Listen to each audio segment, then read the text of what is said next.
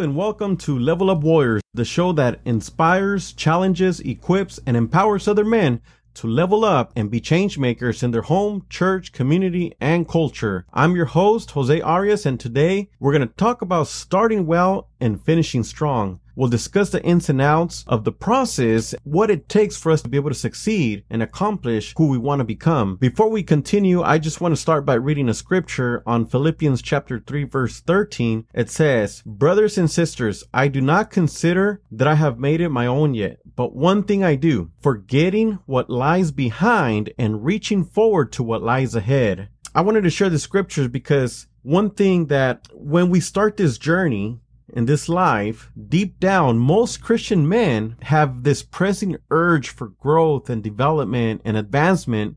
In short, we just want to be better men. At a minimum, we want to be seen as a great man, as a great husband, as a great father, and as a great leader. But the problem here is that we don't know the path from where we are to where we want to go. Even without clear direction, we still try to make the progress. What happens then is as rather than having these little moments of failures in life, because we're not going to be able to avoid them, failures are part of the process it is part of growth in our lives. And so what happens is rather than these failures becoming just certain moments in our lives, what happens is that we'll begin to see ourselves as failures. We begin to feel as a failure. And before long, we begin to just stall out and, and, and a lot of us start throwing in the towel in this journey. And so what happens is that these moments of fear and hesitation, they keep us from taking that step forward again or from getting back up and trying again fear creeps in, these moments of hesitation, and then what happens? It becomes a, a type of ongoing paralysis or, or apathy, uh, which is very fatal for our spiritual development and our progress as men. So today, before I continue forward, I want to share something with you that God showed me, but I want you to ask yourself now, why is it that we hesitate when we are in the middle of our journey or in the middle of our process, when we face challenges, when we face difficulties? What is it that keeps you from taking action and moving forward? We know that we as men are empowered by God himself. So why do we get stuck in the middle?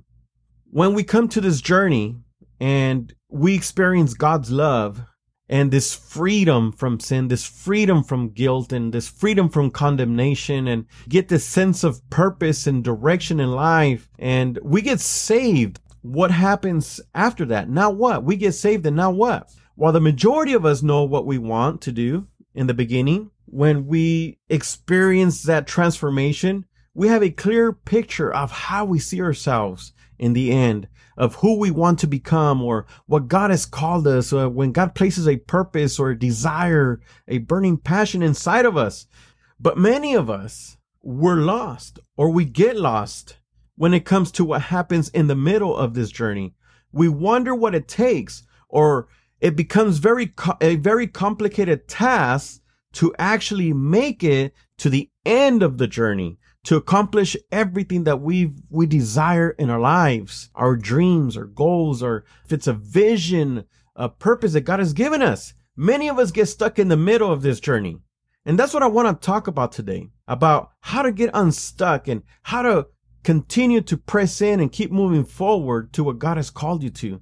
If you feel a little lost about what happens in between in the beginning, um, in between the beginning and the end, don't worry. You're not alone. I found myself in that very same situation where I felt stuck in the middle. I, I started questioning myself. I started questioning uh, my purpose in life, my identity as a man.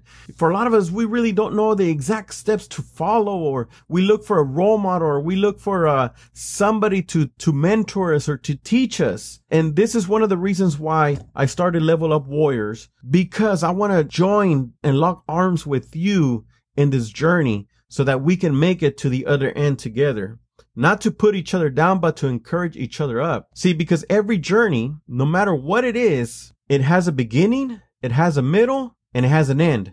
The beginning is just simply the point in time where you decide what you want to do.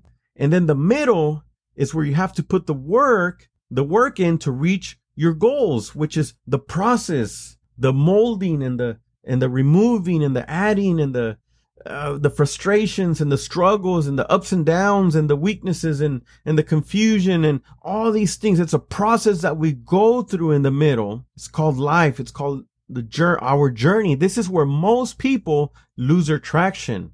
They lose their focus. They get discouraged and they stray from the path because they don't know how to continue on. They don't know what to do when they're facing these challenges in their life. They don't know how to get unstuck when they feel stuck.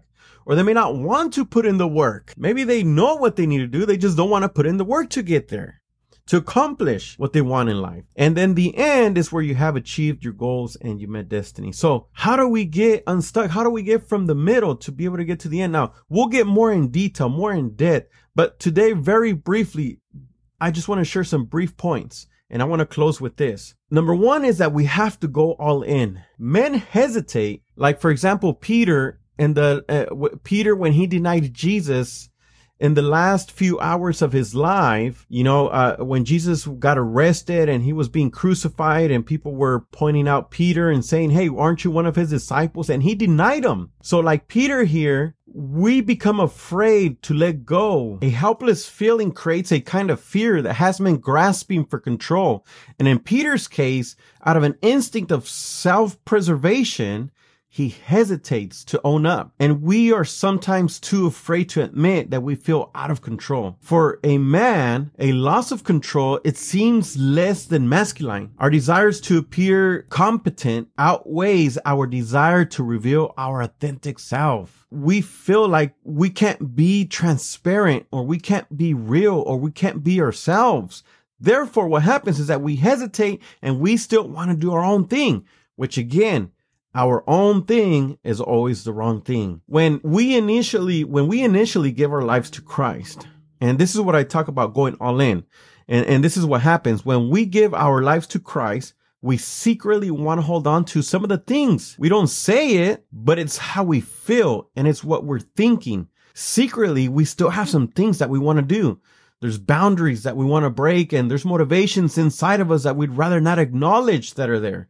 We retain a tight grip of friendships, uh, finances, vocation, and the future, and we simply are not ready to let go completely. So the bottom line is this. We love Christ as a savior, but we are cautious of Christ being our Lord. Let me say that again. We love Christ as a savior, but we are cautious of Christ being our Lord. We love the idea of salvation that he rescued me. He forgave me of all my sins and, and, and everything. And, and he takes, took away all condemnation and the mutual idea of someone who saves us. If we're really honest, when we are down and out, when we make mistakes, when we put our foot in our mouth, we want to be rescued immediately from all our bad decisions by Christ. And the Bible teaches us that we need a savior to rescue us from even our own bad intentions and decisions and even the sufferings that come from our choices that we make in life. But here's the thing though. It's very hard. It's very difficult for men to immediately fully accept submitting to a Lord. One who is the leader of our life, right? And Jesus is both. We got to understand that he's both. He is Savior and Lord. The word Lord implies total life surrender to the leadership of another. In this case, to the person of Jesus Christ. See, we have a new life leader. We must leave our ways behind, take up his ways and follow obediently. But this is hard for a lot of men, especially when we have spent so much of our lives learning to trust ourselves and avoiding reliance on others. When our sense of human self-sufficiency kicks in, Obedience to God challenges us to the very core.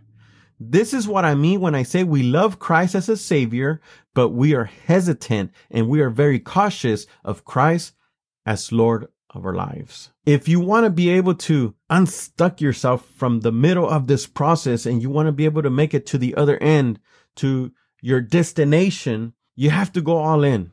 Surrender to God's interests which means denying yourself, self-sufficiency, self-reliance. I can do it on my own. It means total surrenderance, surrendering to God's interest. Also, sacrifice to God's ways, meaning take up your cross daily and follow him. And next, submission to God's identity. We have to make a pledge of allegiance to his word and his ways and be obedient. And last but not least, we need to join an authentic group of men because it's very important to have an accountability partner, a brother that's going to keep us accountable, another Christian brother that's going to keep us accountable in our own lives. The Bible says, as iron sharpens iron, so does one man sharpen another.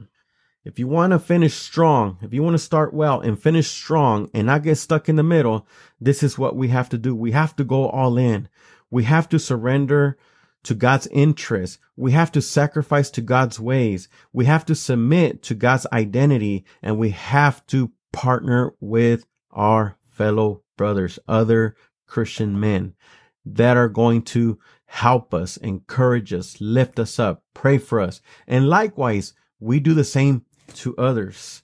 My prayer today is that you, if you find yourself somewhere in the middle, lost, discouraged, Maybe you've been hurt. Maybe you saw some things you shouldn't have seen. Maybe you've done some things you shouldn't have done or said. But I'm going to pray with you for you to continue to fight for your marriage, to fight for your children, to fight for your purpose and your calling and, and, and, and, and your identity, your honor in Christ. Father, I come before you right now in the name of Jesus, Lord, and we just thank you. We thank you for your precious word.